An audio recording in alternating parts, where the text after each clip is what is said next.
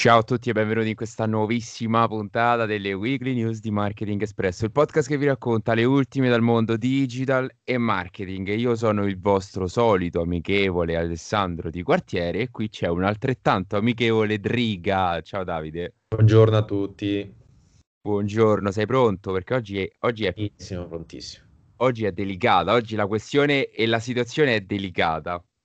Partiamo subito con la prima notizia che sinceramente quando l'ho letta la mia faccia è stata più che sbalordita perché uh, praticamente la notizia in sé riguarda il fatto che Apple sta rischiando una multa di 27 miliardi quasi uh, per dei, delle violazioni di alcune regole della concorrenza del mercato europeo. Allora, più precisamente, uh, partendo proprio a ritroso, la multa che Apple rischia è pari a circa il 10% del fatturato, che ad oggi corrisponde a 27 miliardi, e tutta questa que- questione parte da una mozione che aveva sollevato Spotify nel lontano 2019, che praticamente andava ad imputare all'Apple Store delle dinamiche di gestione degli acquisti e delle commissioni sugli acquisti che proprio non è che gli sconfinferassero più di tanto, perché di per sé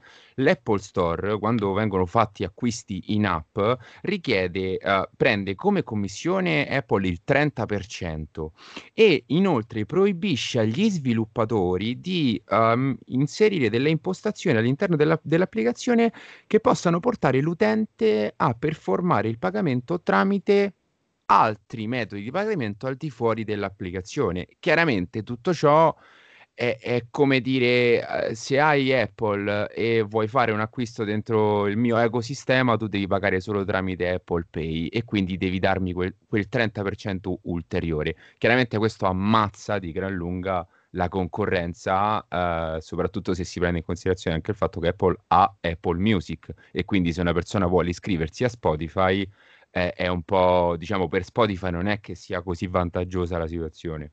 Anche come hai citato te, il fatto di Apple Music, eh, lì è un'entrata diretta per Apple e c'è una netta, netta, netta differenza con il suo diretto competitor che è Spotify. In questo caso eh, viene completamente penalizzato, eh, offrendo anche un servizio paradossalmente uguale, se non anche migliore su certi punti di vista. Quindi eh, questo chiaramente Apple, eh, essendo, eh, anzi, eh, riuscendo nel, negli anni a creare questa sorta di sistema interno, questa bolla nel quale, diciamolo anche in, in termini spicci, che fa quello che vuole, mm.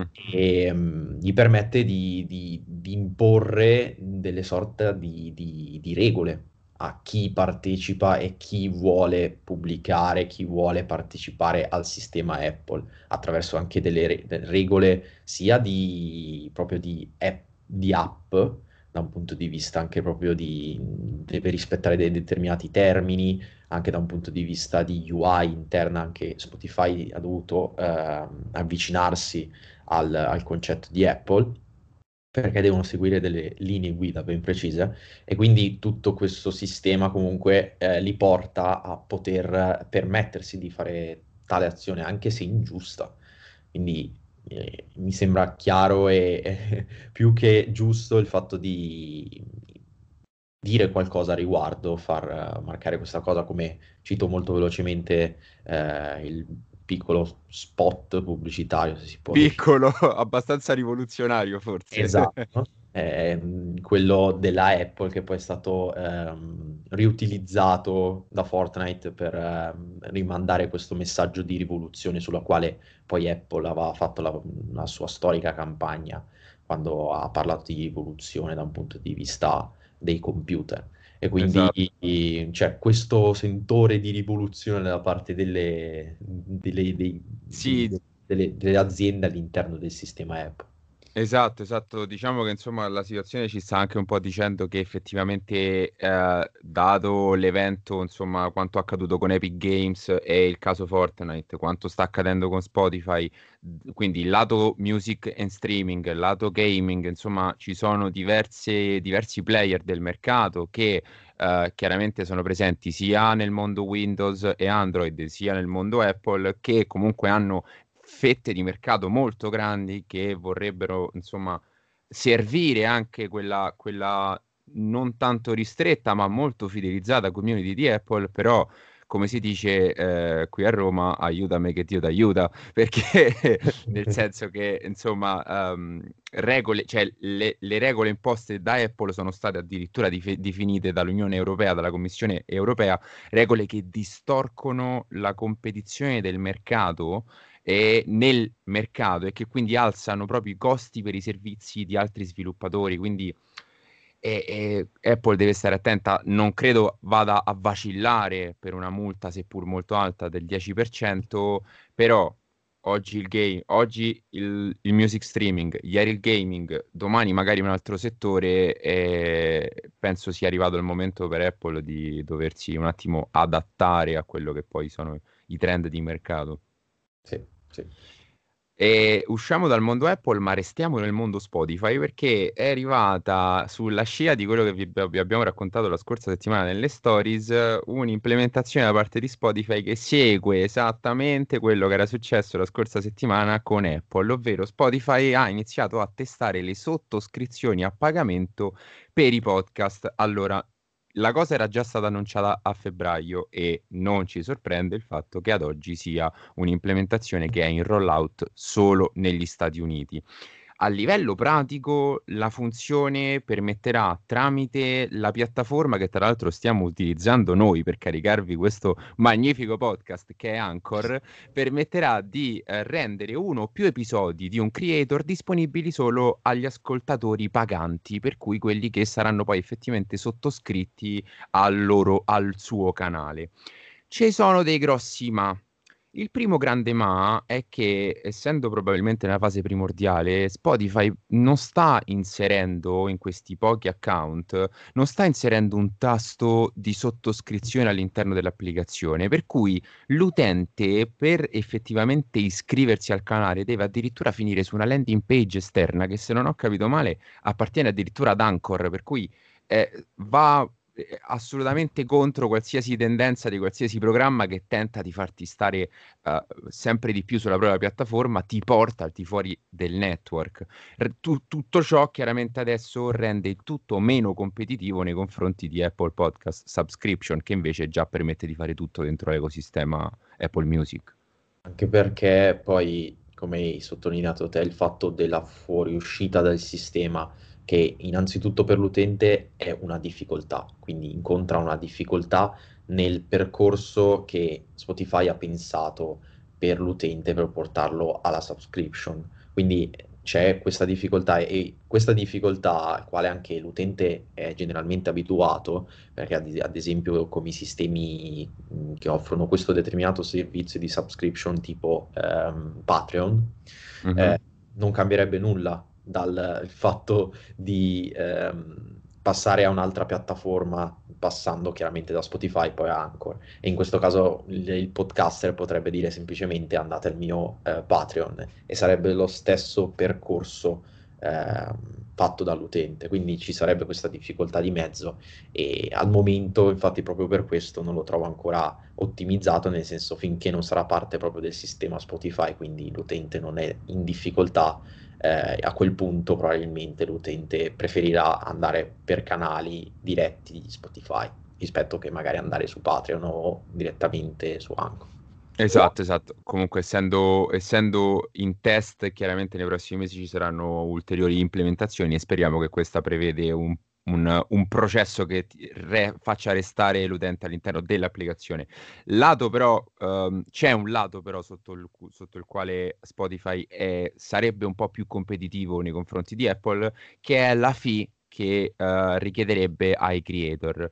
Come vi abbiamo detto la scorsa settimana nelle stories, Apple Podcast Subscription andrebbe a, a trattenere il 30% di ogni transazione uh, per sé e lascerebbe quindi il 70% all'utente. Il secondo anno, quindi se un, un utente rimane iscritto alla piattaforma tramite Apple, eh, Apple andrebbe a prendersi solo il 15%, quindi andrebbe a lasciare addirittura l'85% al creator, mentre invece Spotify ha dichiarato che in questi primi due anni, non sappiamo se saranno due anni di rollout o uh, magari a breve verrà resa disponibile a tutti, Apple, eh, Spotify non prenderà nulla. Poi dal 2023 chiederà solo il 5% per ogni sottoscrizione con lo scopo di andare a coprire i costi di transazione.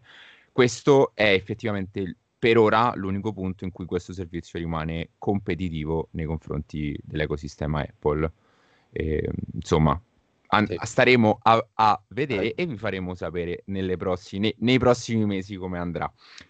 Adesso arriviamo alla notizia che lo dico con sincerità, penso sia la più scomoda della settimana perché è estremamente delicata. Le domande da non fare queste. Esatto. Da non fare. Esatto. non la, non la saltiamo perché siamo coraggiosi, ma questa va raccontata perché è estremamente importante. Riguarda Facebook e quanto accaduto il 6 gennaio nella rivolta di Capitol Hill.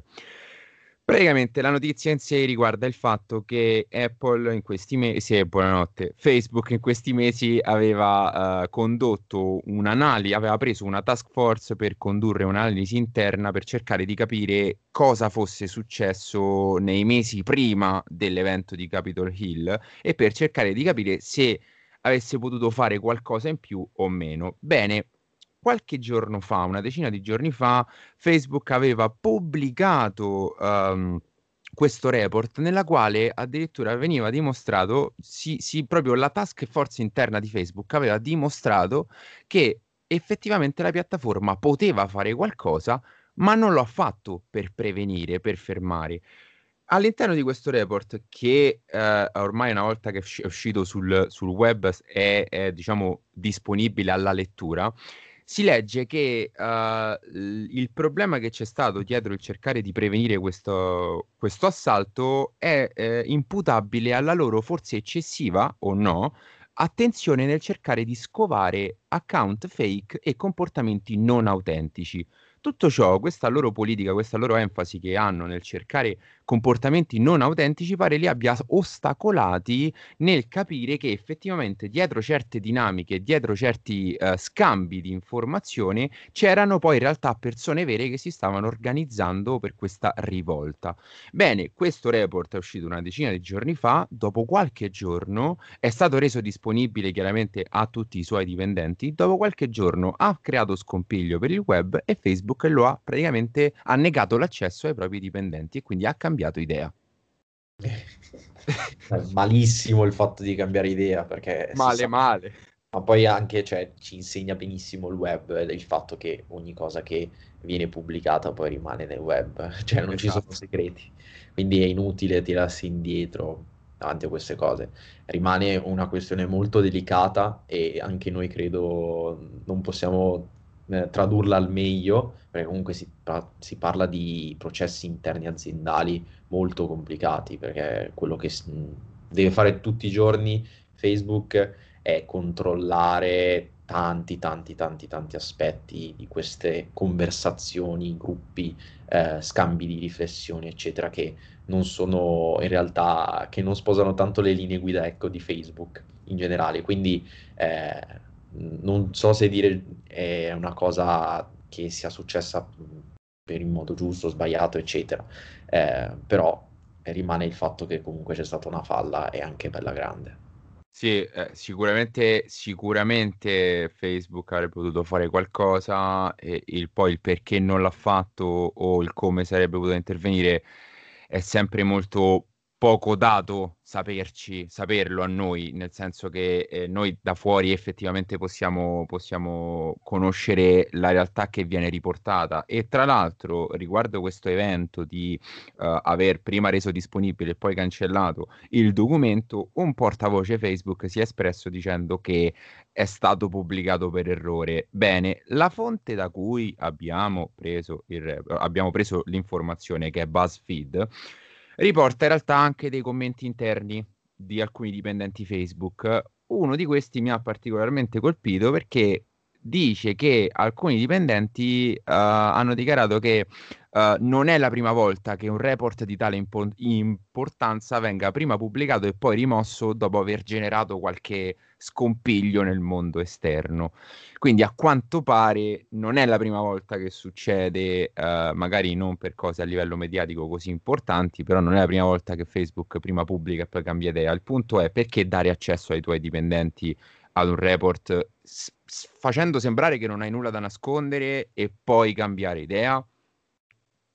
Punto di domanda. Il, il, problema comunque credo anche di base è che queste sfide eh, nessuna azienda ha mai dovuto affrontarle, quindi parliamo di persone che mh, possono sì cercare di prevenire anche questi determinati problemi, e la maggior parte delle volte lo fanno perché bisogna dire anche le cose giuste che fa Facebook e non parlare magari sempre del, dei buchi o di quelle determinate cose che fanno magari anche un po' più scalpore, in realtà fanno un grandissimo lavoro e che è invidiabile da qualsiasi azienda. Quindi esatto. eh, questo per dire che anche in base al tuo discorso il fatto del che anche le dinamiche interne aziendali sono molto fragili, molto molto fragili ed è difficile anche prendere un modello ad esempio. Eh, sono su... loro l'esempio, credo. Esatto, e quindi cioè, se non cosa migliore sbagliare, cioè, anch'io prendo questa filosofia spesso, il fatto di sbagliare per poi imparare. Quindi... Chiaro. Eh, sì, eh. chiaro, diciamo che l'errore l'errore magari nostro può avere delle conseguenze che sono esatto. nettamente più piccole rispetto all'errore di Facebook, esatto. però anche additare uh, successivamente ad un evento col senno del poi è molto più semplice, ma anche molto poco costruttivo. In ogni caso, eh, nel caso voleste leggere il report, quest- il report imputato, se volete scriveteci in direct su Instagram o comunque su qualsiasi altro canale, Facebook, LinkedIn. Abbiamo il link alla fonte dove è riportato poi effettivamente tutto il testo. Se avete pazienza, è in lingua inglese e insomma ve lo inviamo volentieri. Arriviamo alla quarta notizia della settimana che è molto in linea con qualcosa che sta succedendo in questi giorni. Noi come gruppo di Marketing Espresso stiamo leggendo un libro e um, riguarda un po' le dinamiche interne sulla gestione del team, sulla sincerità, sul cercare di sviluppare un ecosistema in cui ci sia sincerità e libertà d'espressione. Bene, su questa scia, invece, eh, Basecamp, il noto tool di project management, per cui è, è, quel, è, uno di quei tool che viene utilizzato per gestire i team all'interno di uh, progetti molto grandi, tra l'altro un tool che noi, noi proprio utilizziamo, Uh, sta rischiando di perdere circa un terzo dei suoi dipendenti perché eh, il, il, suo CEO Jason Fried ha um, vietato discussioni politiche al lavoro. Questo praticamente è il risultato di un comunicato stampa che in realtà riporta altri cambiamenti, non solo questo, ma è un passo indietro. Leggendo il comunicato si legge che praticamente è un passo indietro ad una situazione che apparentemente prima era poco idilliaca, ma molto caratterizzata da libertà d'espressione e di comportamento. Ora io mi chiedo, è funzionale la censura? No, chiaro. Cioè, e come la storia ci insegna, non ha mai portato a conseguenze positive. E in questo caso eh, è più una forma anche di irrigidimento da parte della, della compagnia rispetto ai suoi collaboratori. Cioè il fatto di iniziare a controllare molto di più degli aspetti anche interni che si sviluppano poi di, di spontanea volontà, nel senso sono fenomeni molto naturali che comunque avvengono all'interno di team e andare a negare la possibilità di fare quello è la mossa sempre in assoluto più sbagliata. È anche il fatto del controllare una del, delle cose più errate perché Poi il, lo shift, diciamo, da parte di Basecamp è quello di passare da un sistema eh, molto aperto, eh, poco controllato, a un sistema che inizia a diventare controllato e questo mette a, molto a disagio i dipendenti. E quindi esatto. sono due condizionanti fondamentali questi. Esatto, io penso che eh, in generale l'antidoto di per sé del controllo sia la responsabilizzazione del, del team e l'antidoto della censura eh, sia in qualche modo la necessità di istruire le persone che hai accanto, cioè non è funzionale vietare, parlare il, il, il, vietare le discussioni di politica, sarebbe più costruttivo istruire i propri dipendenti a quando fare quelle discussioni. Amici miei, se qua state a lavorare, non state parlando di politica, fatelo davanti ad, un bar, a, ad una birra o magari, non lo so, istrui, istituisci un'ora di libertà, eh. di libertà assoluta all'interno dell'azienda, non lo so, però andare proprio effettivamente a censurare eh, poi acuisce secondo me il problema.